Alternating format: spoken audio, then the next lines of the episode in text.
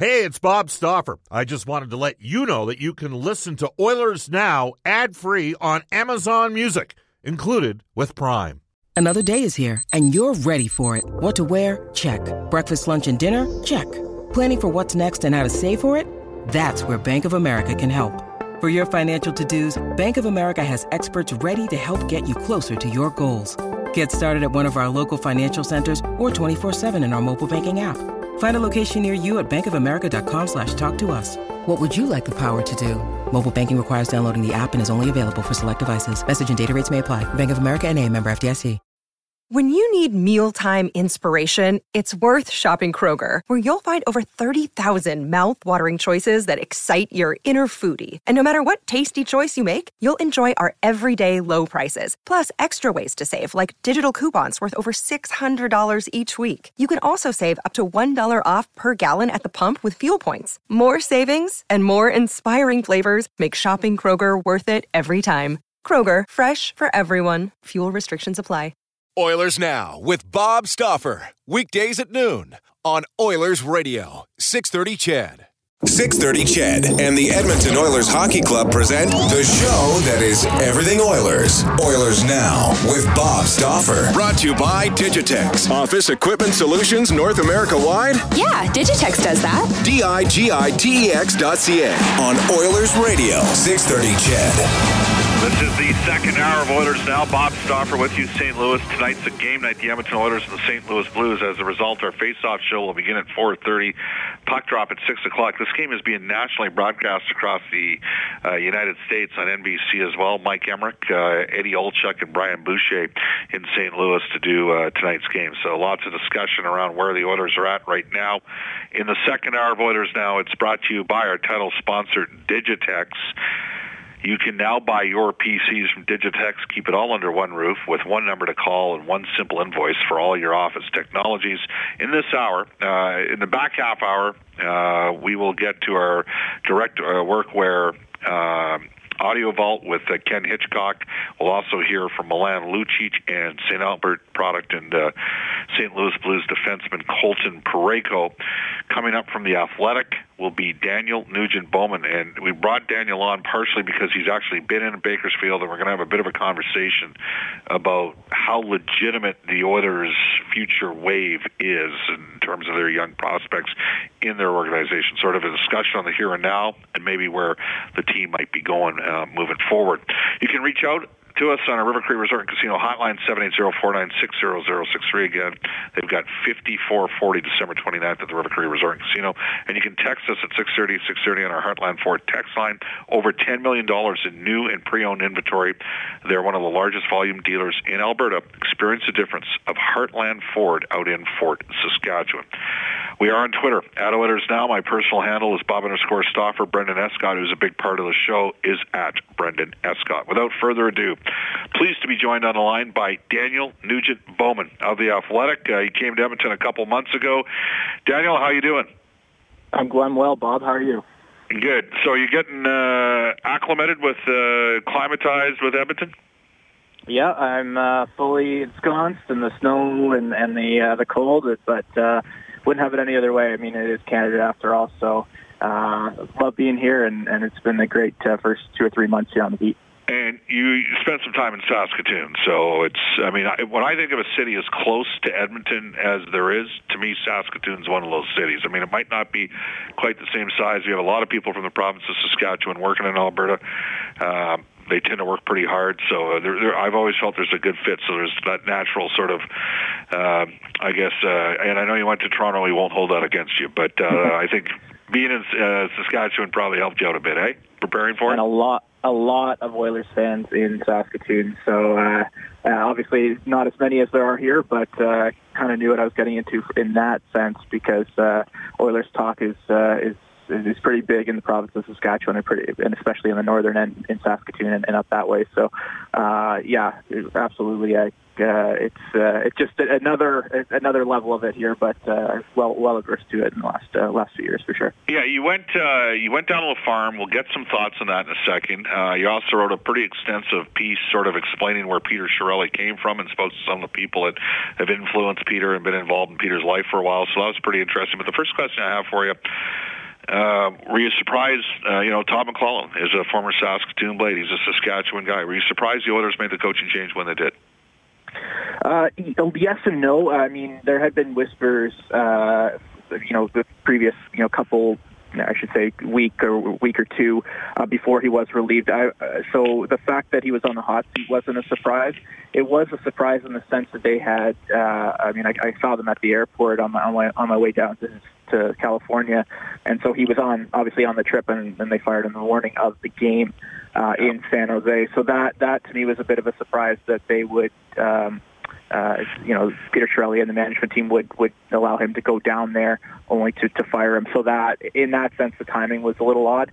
But, uh, you know, the, the game in Calgary that got away from them a couple nights uh, before was was a tough one to take. And then they, they were very, uh, you know, the, as I can recall, like the last forty-five minutes or so in that game against uh, Vegas was, was not particularly great. So, uh, so in that sense, no, uh, I, I think...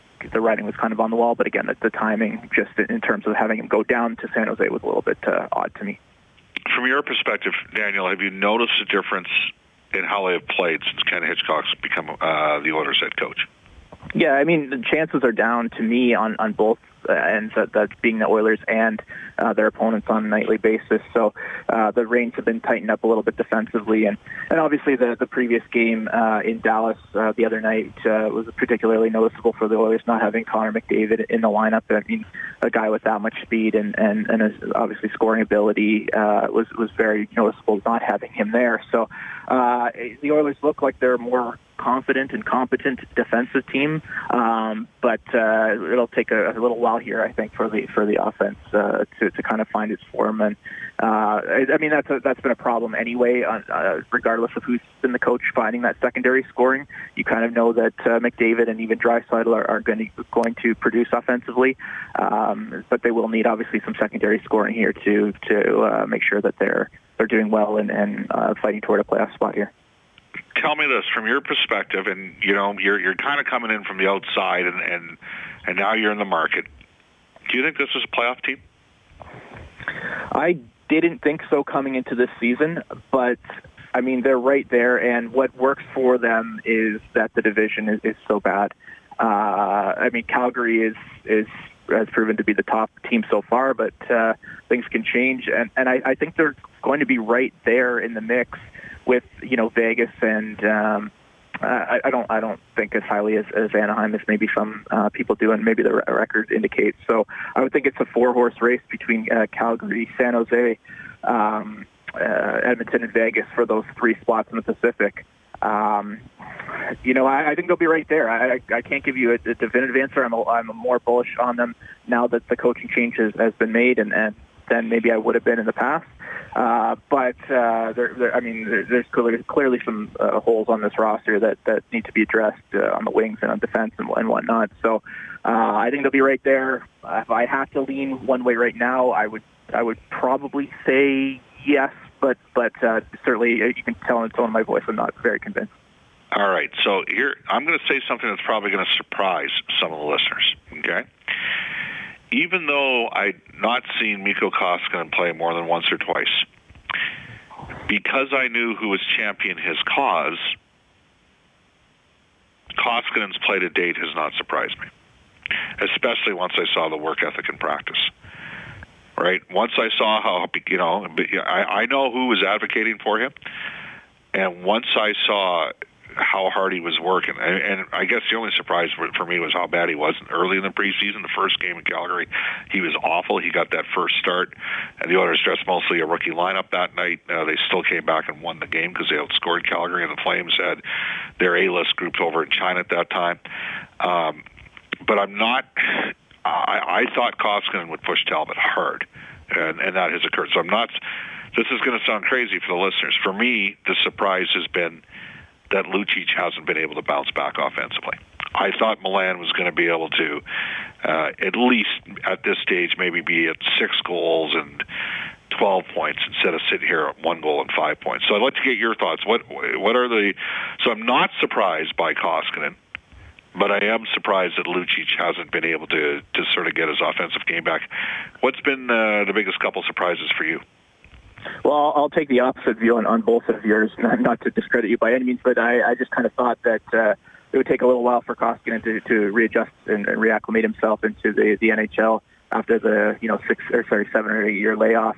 Right. Uh, obviously, and as he, as he mentioned, he was not very good in, in the preseason, and I think that's um, you know Todd McLellan and, and his uh, staff uh, when McLellan was coaching. I mean, it, it clearly didn't um, have very much confidence in them in him in the sense that for the uh, first took, certainly for the first three weeks they didn't have confidence. Exactly, it took him a long time to get into the to get a start, and that start was against Nashville in Nashville. It's kind of like being. Uh, the lambs being thrown to the slaughter, so to speak. So yeah. uh, he's he's full credit and full marks for the way he's played since then. But uh, it didn't. There were, weren't too many positive signs early on, to me anyway. Uh, as for Lucic, just watching him in the preseason, I, I just didn't get the sense that.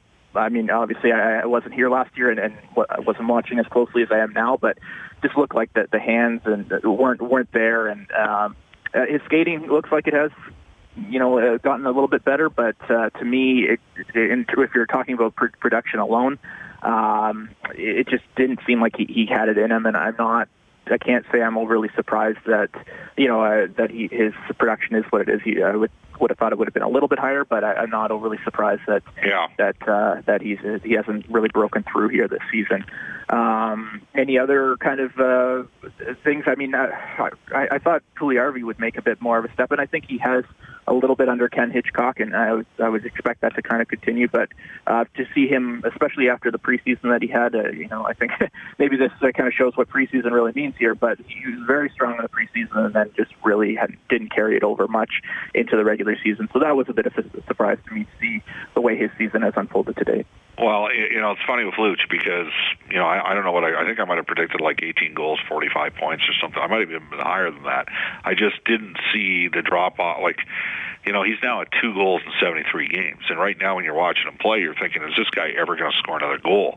And, mm-hmm. and, and I, I, you know, and I thought based on his body of work in his career, and I know how players like him depreciate over time, right? That's always been the, the concern is those guys that were punchers, the other parts of their game go and start to wear down, and they have less of an appetite to do that nasty stuff. So, I and and, and again in Kostinen's case, and maybe it's just because I was privy to sort of who championed his cause.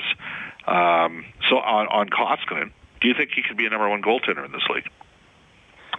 That's a tough one. Uh, I think the body of work uh, recently shows that it, it is possible, but obviously I think if you're, you know, uh, Peter Chiarelli, the management team, uh, you probably want to see a little bit more before you go offering him a multi-year extension at probably a higher rate. So uh, I, I think the jury's still out on that one, to be honest. Um, but I think, that, you know, there's some, there's a lot of uh, positive a- a- aspects of his game, you know, the way he's played the first couple months of the season since he's got that chance. Um, he's big, obviously a big guy, and, and um, has, has, has played really well. So, I mean, that's, that's kind of trending in the right direction. But, I, again, I, I would think you'd want to see a little bit more from him before you uh, go throwing a ton of money at him. You know, do you think Talbot bounces back? I think he does, uh, to the point where, again, you're going to, he's going to be a long-term Oiler or a number one on this team. I don't know, but I don't think that, that you know, he's going to have that, you know, eight eighty-eight, you know, below nine hundred save percentage for the rest of the year.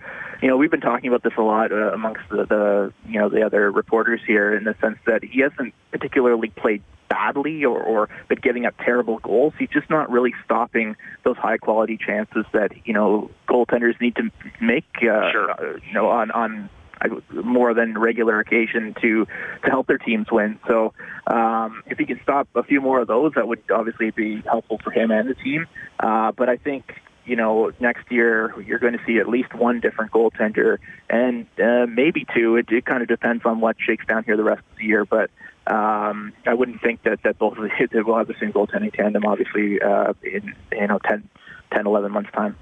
It's funny because uh, Ken Hitchcock has drawn a comparable between Cam Talbot and Brian Elliott. My uh, sort of impression of Brian Elliott is that he's always been just a guy. like there's enough. And then, you know, Talbot was fourth in the league in voting for the Vezina Trophy in twenty sixteen seventeen. Daniel Nugent-Bowman joining us right now. He's from The Athletic. Bob Stauffer with you on Oilers Now. All right. So there's two areas that are, and I do think the goaltending's better. Obviously, they got, you know, uh, three center options that are pretty impressive between McDavid, Draisaitl, and Nugent Hopkins. Uh, but there's a lack of scoring on depth on the wings, and there is also a lack of puck-moving capability on the defense. That's where I'm going to go next. You were down in Bakersfield. Uh, I personally believe the Oilers are starting to build uh, the right sort of support network in place where they can have some players percolate in the minors and push their way up over the next couple of years, which is not going to appease the fans that want to win right now, and I get that, I, and I I'm not preaching patience. I'm just saying it's a different scenario than it's been in the past. You were there. Did you get that feeling when you were down there as well? I did. Now, I, I was there for one for one game, and it was not a particularly strong night for the for the Blue Liners. But again, that's, you know, scouting one on one to not not go up one one viewing or anything like that. But I did have a chance to, to talk to Jake Woodcroft at length, and he was very high and remains very high on uh, Ethan Bear and uh, Caleb Jones and, and William Lagesson. And, and those are, are three pretty high-quality players that I think we're, we're, we're mostly talking about here. Um, Ethan Bear obviously has some N H L experience from last year and, and was very close to uh, – essentially went over to, to Europe uh, and, and made the team, but uh, with, with some of the roster moves late got, got sent back. And then Caleb Jones, I thought, had a very good um, training camp and preseason before before going down to uh, to Bakersfield. And William Lagesson has experience playing in the, the Swedish Hockey League and a men's league. So uh, I think you have three high-quality players there.